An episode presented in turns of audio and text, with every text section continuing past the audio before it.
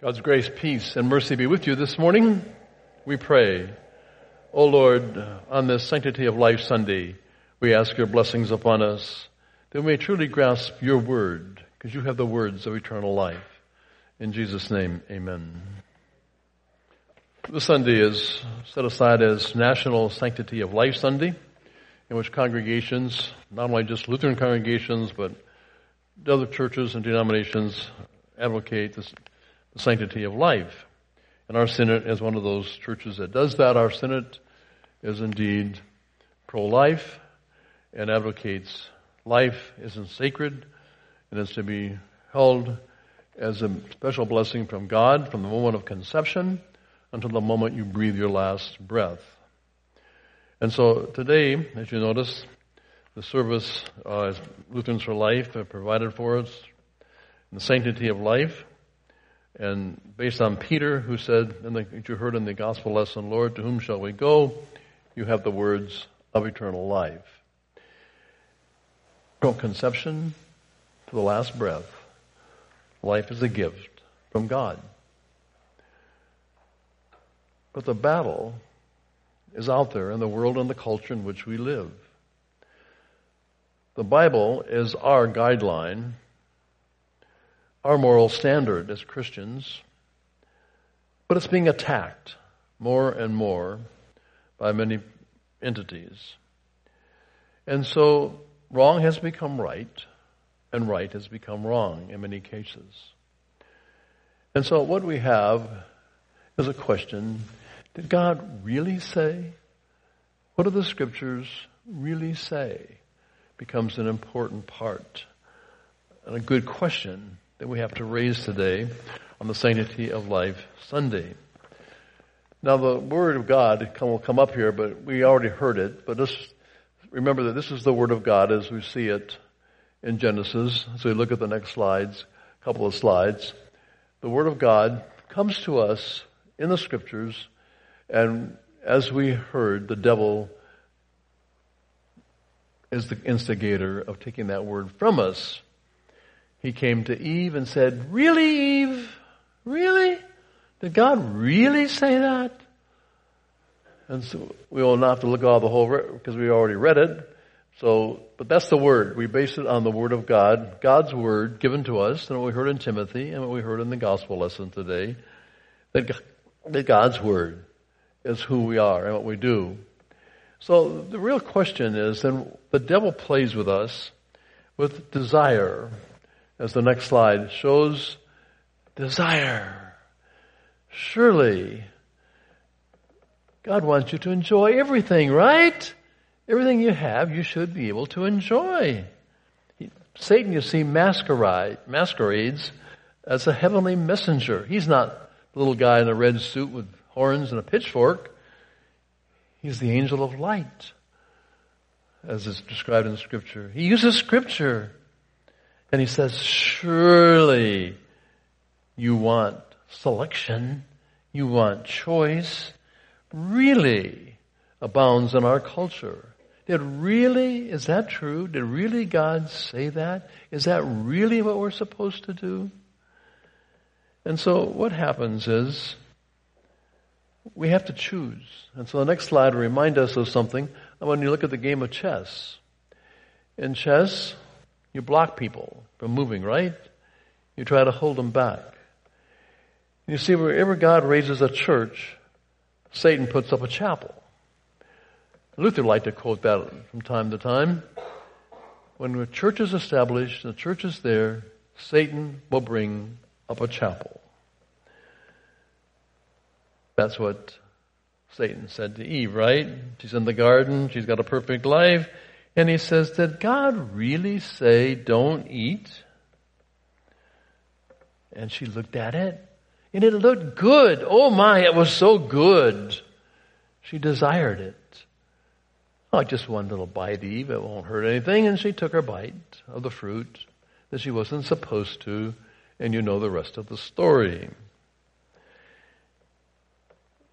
It's what happens in life a young girl, somebody gets pregnant and they don't consider it a blessing. And so they are told, hey, it's only a mass of cells. Go ahead.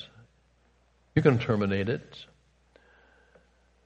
Or a child is being is in the womb and is determined to be handicapped and not going to be normal, and so the doctor says, Why don't you abort it? You don't need to raise the child. Or an old person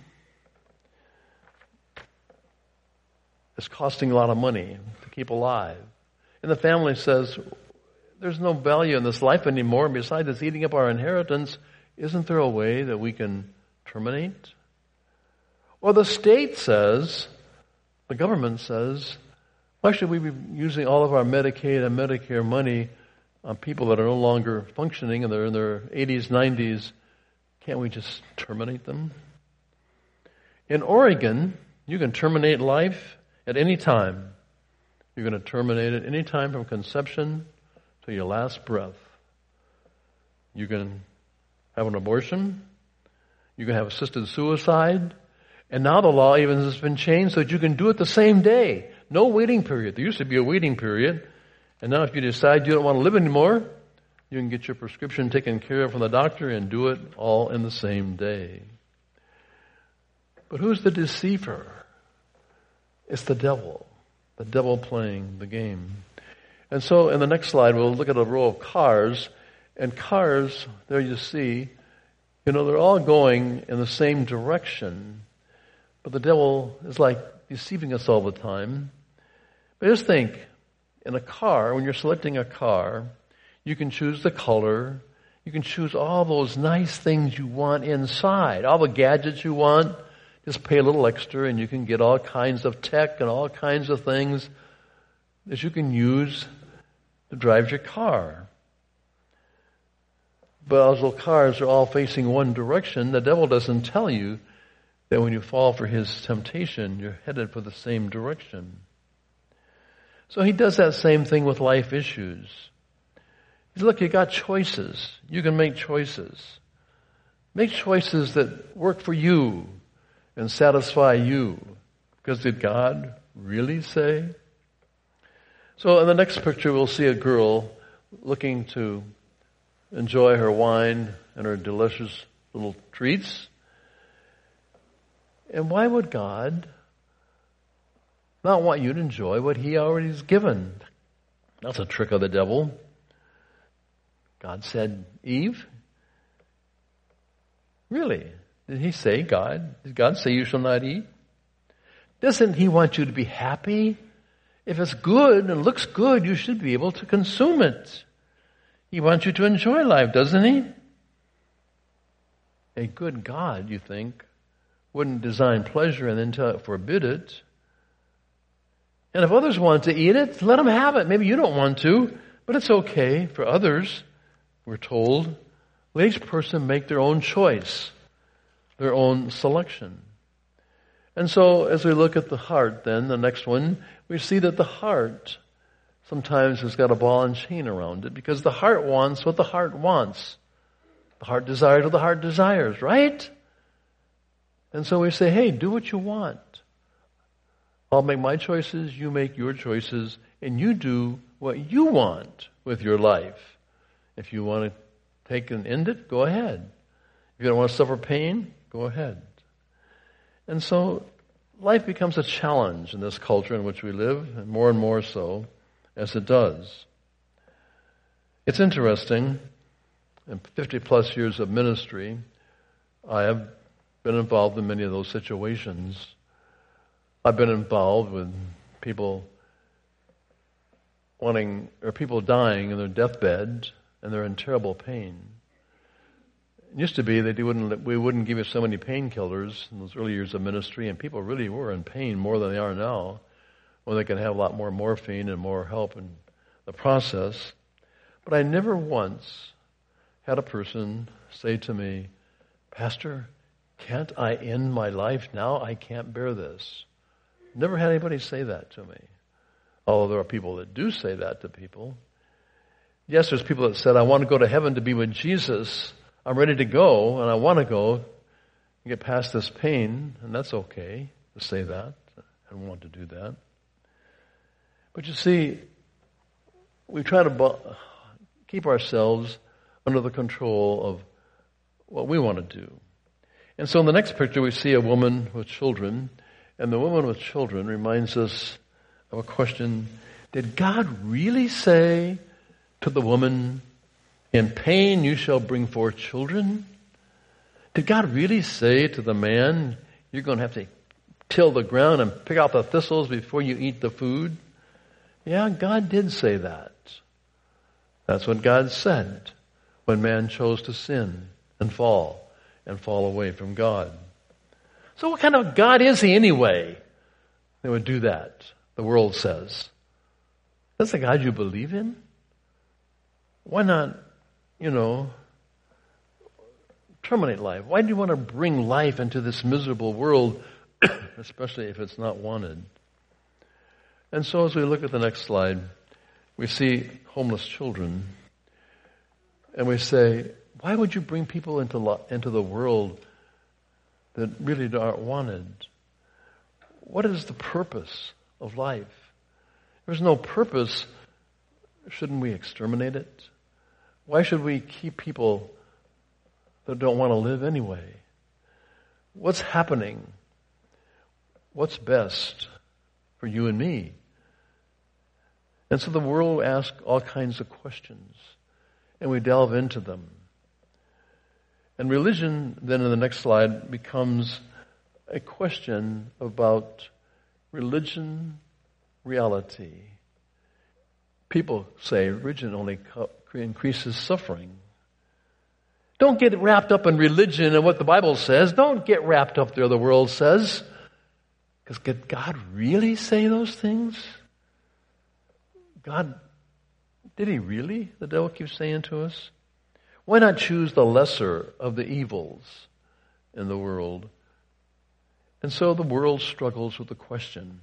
And we in the church struggle with the question. So the next slide reminds us of something about death. You see, the world says if you don't matter that much, death will bring you deliverance. I mean, if life gets tough, just end it. Because you're going to die anyway. After all, world can bring you deliverance, death can bring you deliverance. Did God really say to Adam and Eve, you will surely die? To dust you shall return? Yep, God said it. So then we say, what's so bad about death? It offers deliverance. It offers escape. Embrace death. It's your body. It's your choice. Take it if it's getting difficult and the winds and the sandstorms are blowing and life is a struggle and painful. Why, why live? And the devil keeps working on our thoughts because he's always in that chapel working next to the church. But the, as Christians, on Sanctity of Life Sunday, we have to face the reality that as we see in the next picture, God makes flesh his temple. God comes to us and lives in us and dwells in us. It was God's choice to save us, even though we rebelled. Even though Adam and Eve rebelled and sinned, God chose to save us. And He promised to send someone who would crush Satan's head. Someone who would come and save us and deliver us from all that anguish and sin and complications of life.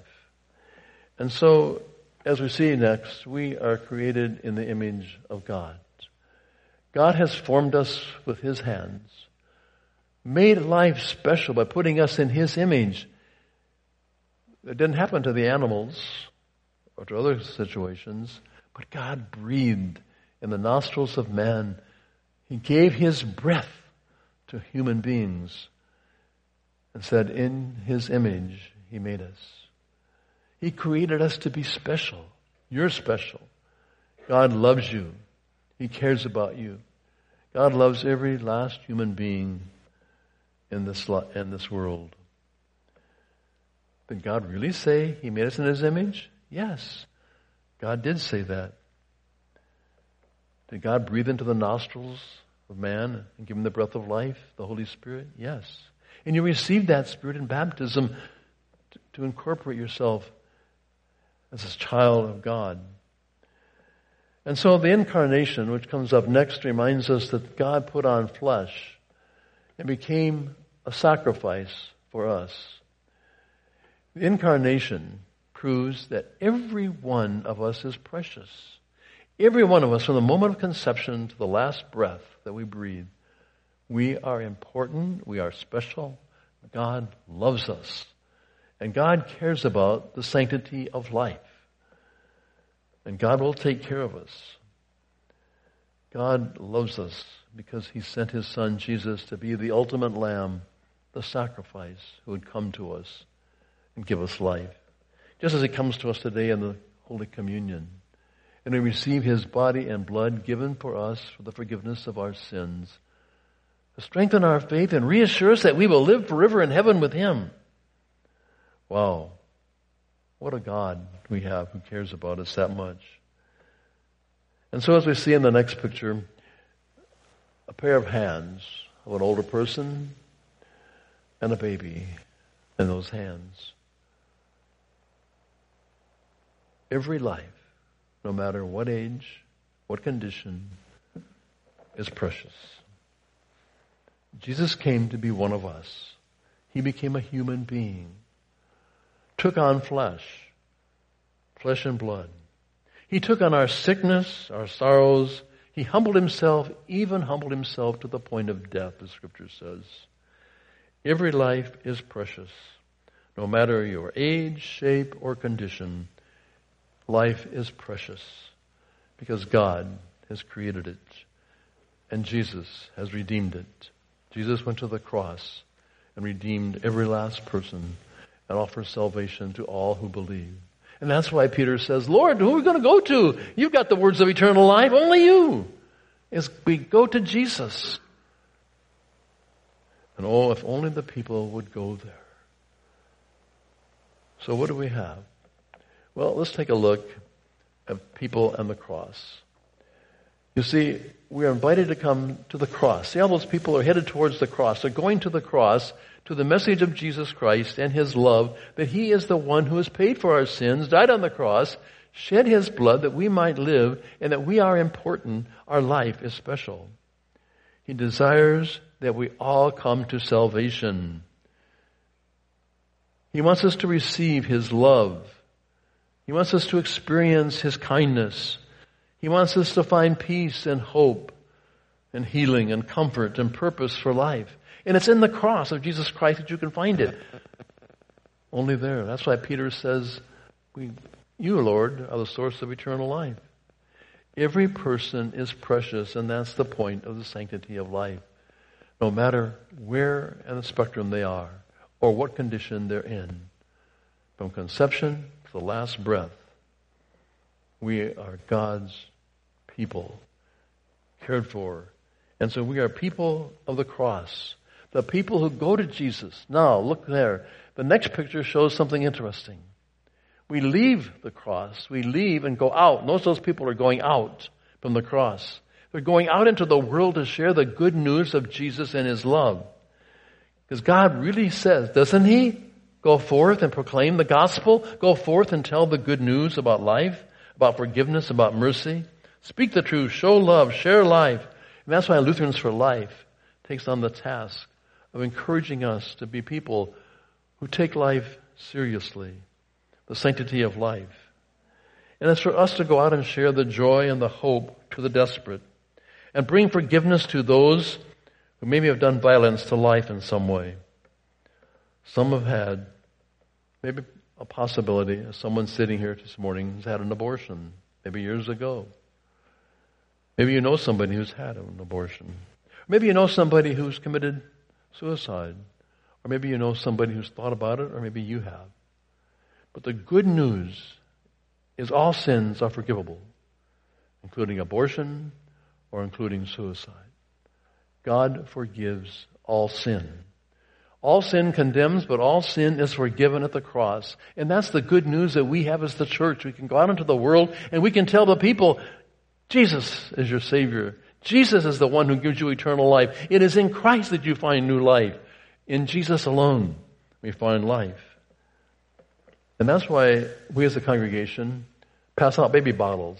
Today, the baby bottles are here. And you can take a bottle home and put money in it during the next month. And you notice in the bulletin, you bring it back on February 16th. And it's that money that helps girls, especially in the greater Portland area, to keep their babies, to keep life, and to show them how to live and help them and provide for them. And our church is one of those sponsors of the baby bottles, and so pick up your baby bottle and take it home and fill it with coins or money or check and bring it back. And use it can be, so it can be used to share our love and concern for others that are there In the back of the bulletin, if you're looking for more information, you'll notice that in the bulletin you can also go to Lutherans for Life website. I think it's in there somewhere, and you can uh, find um, some more information about life issues and about things that you can share with people. Because we've got something we need to share, and it's what brings us joy. Did you hear about Howard Kirby? he got a surprise of his life. You see, Howard purchased a sofa at Habitat for Humanity Restore in Michigan recently. And he bought this sofa. He took it home. He's going to go for his man cave where he can sit and enjoy the football games and sports and hide out in his man cave. But when he sat down on the couch, he thought, oh, this is uncomfortable. Didn't like it too well. He complained to his family and his daughter He said, well, I'll go down and take a look at it. She went in the man cave and took the cushion apart and unzipped it. And she pulled out a stack of $100 bills. And then she found some more and some more, and she kept pulling them out. And they counted the money, and it was $4,000, $43,170. Wow. What a find in the couch. No wonder it was uncomfortable. Well, Howard thought, wow, now I can put a new roof on the house. Now I can enjoy life a little bit. He checked legally to see if he could keep it, and he said, they said yes, there's no need to return it. He didn't have to go find the owner. It's their problem. He found it. It's his money. He wants it. But Howard decided that wouldn't be, that wasn't the thing to do. So he went back to the Habitat for Humanity Restore and wanted to know if they knew who had brought the couch in, and they did. It was Kim Newberry, they said. And so Kim was contacted about the couch. And she said, Well, yeah, my grandfather died, and it was his couch, and I got it and put it in my house. It was uncomfortable, so I decided to give it away. Maybe somebody could find some comfort in it and fix it up, and so I gave it to Habitat for Humanity. They could sell it and make some money not realizing that in that couch her grandfather had stuffed all this money over the years. And so Howard decided to give it back. He gave it to Kim, handed over the $43,000. He said it was the right thing to do. He said, It makes me feel good to give it back. He felt good about it because he gave the money back. And when you and I come to the cross and find Jesus and find His salvation and good news, it's for us to feel good about going out and sharing that good news. Sharing that love with people. The love of Jesus that He forgives no matter what. No matter your circumstance. And you are important and every life is important. That we stand for life. We're pro-life. And that we stand that God has chosen us and put it, grow, and we are in His image, and we are special, and we can go out into the world. So we can rejoice and be glad. Satan can't build chapels fast enough to be able to silence God as we go out into the world and make a difference. So may God bless you as we hold to the sanctity of life and share it with those around us. In Jesus' name, amen.